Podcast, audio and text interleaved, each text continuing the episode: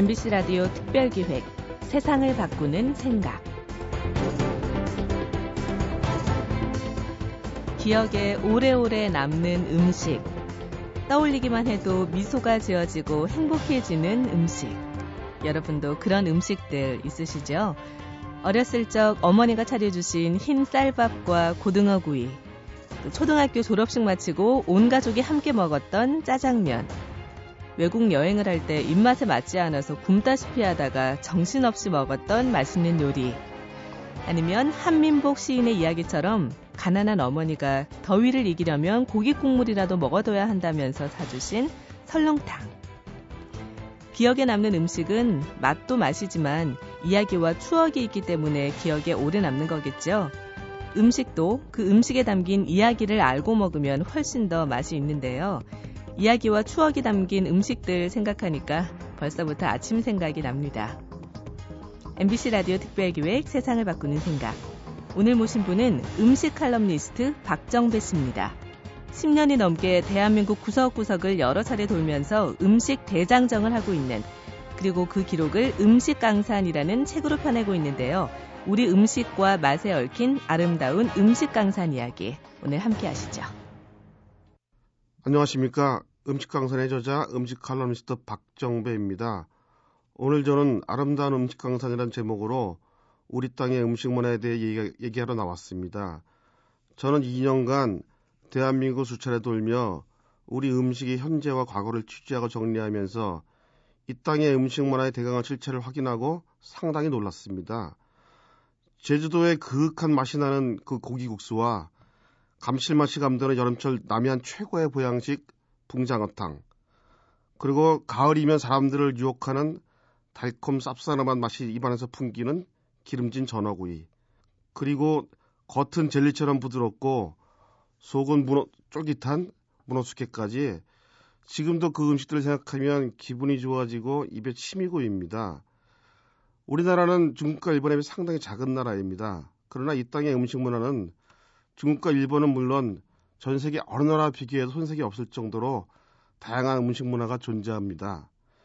대륙과 붙은 반도라는 특징과 한류와 난류가 만나는 해양 기후의 특성 때문에 어느 나라보다도 다양한 식재료들이 이 땅에는 존재하고 있기 때문입니다.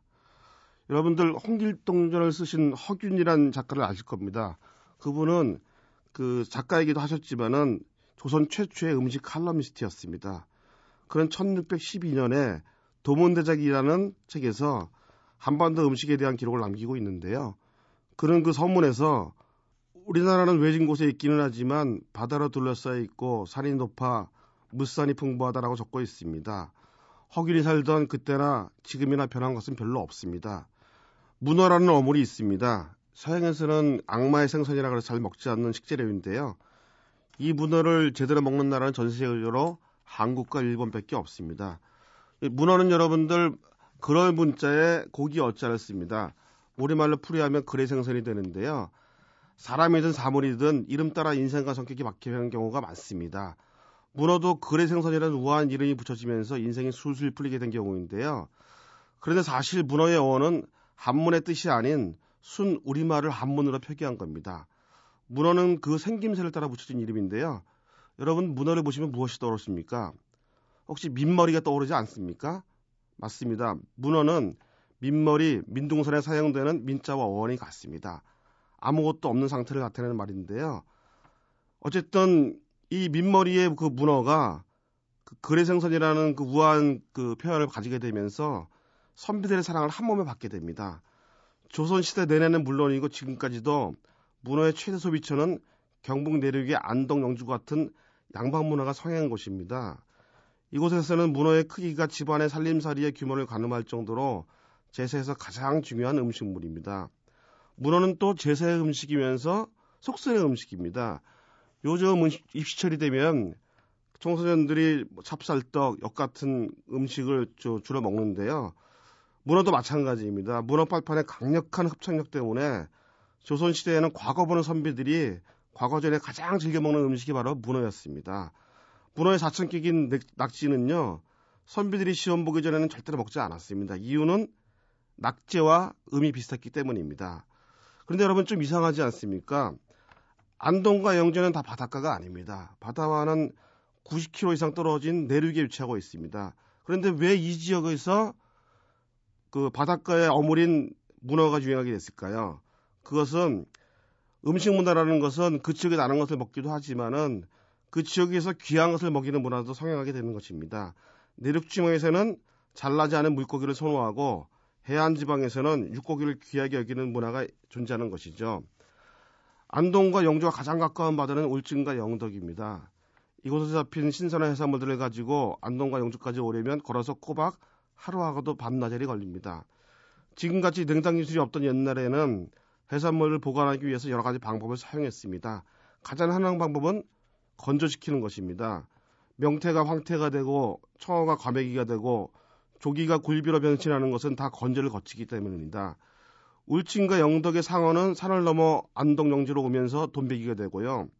고등어는 소금으로 염장을 해서 그 유명한 간고등어가 되는 것이죠. 문어도 마찬가지입니다. 문어는 산지에 삶아서 태백산맥을 넘어오면서 자연스럽게 숙성이 되면서 숙성 문어가 됩니다.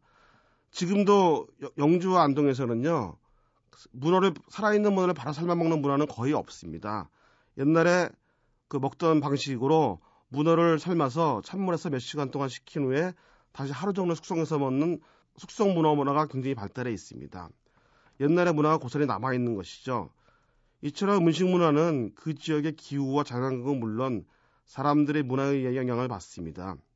여러분 중국 속담에 음식은 3대라는 말이 있습니다. 그 중, 자수성가한 부자는 집을 사, 사고요.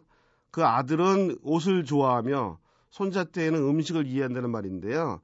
이만큼 음식을 제대로 이해하고 먹는 것은 어려운 말이라는 뜻이죠. 하지만 다시 생각해 보면은 자신이 좋아하는 음식은 자신은 물론이고 가족에게 얼마나 많은 영향을 끼치는지를 알 수 있게 하는 대목입니다. 여러분, 대한민국은 세계 유일의 분단 국가입니다. 실향민들에 의해 뿌리내린 음식 중에 부산의 밀면도 있습니다. 여러분, 밀면이라는 이름은 그 이름 그대로 밀가루 냉면이라는 뜻인데요. 사실은 그 이름은 그렇지만은 내용은 굉장히 깊은 역사를 가지고 있습니다. 6.25그 전쟁 시기에 함경도 분들은 그 흥남철수로 대변되는 피난을 통해서 대거 부산과 경상도 일대 정착을 하시게 됩니다. 한경도의 실향면 출신의 할머니가 1959년도에 북한에서 먹던 함흥식 냉면을 만들고 싶었지만 부산은 여러분 고구마나 감자 전분이 없었습니다. 그래서 대안으로 내세운 게 부산 지역에서 흔했던 밀가루를 생각하게 된 것입니다. 그래서 밀가루와 고구마 전분을 7대 3으로 섞어는 면을 만들어냅니다. 옛날에 함흥, 함흥냉면이라는 것은 여러분들 기억하실지 모르지만 굉장히 맵고 질긴 음식이었습니다. 그러나 고구마 전분과 밀가루가 결합되자 순한 맛이 나면서도 부산 사람들의 익숙한 맛이 탄생하면서 부산 토박이들도 열광하게 되고 실향민들도 이 음식에 곧장 빠져들게 됩니다. 저는 1970년대는 여러분 그 대한민국의 그 음식의 면의 시대가 도래하던 시 기인데요. 이 시기에 밀면은 부산의 음식 문화를 확실히 잘 잡게 됩니다. 제가 수없이 많은 취재 중에서 가장 가슴 찡했던 얘기도 역시 냉면에 관한 기억입니다. 여러분 대한민국에서 가장 오래된 함흥냉면의 역사를 서울의 오장동으로 생각하시는 분들이 많지만 실제로 서울에서 대한민국에서 가장 오래된 함흥냉면의 역사는 속초에서 시작이 됩니다. 전쟁 중인 1951년에 속초에서는 미군정이 실시되고 함경도 실향민들은 고향과 가장 가까운 땅인 속초에 속속 모여들게 됩니다. 강원도 대부분의 지역이 여러분 막국수의 면에 막국수가 가장 중요한 면의 중심에 있지만 속초만은 막국수 대신에 속초 냉면이라 불리는 함흥식 냉면이 막강한 힘을 발휘하고 있습니다. 수많은 함흥식 냉면집 중에 검도인 출신의 무사 같은 주인이 운영하는 냉면집이 대포원과 멀지 않은 곳에 있습니다. 함흥 실향면 출신의 아들이 운영하는 이 집에는 당연히 함흥의 실향면들이 많이 찾습니다.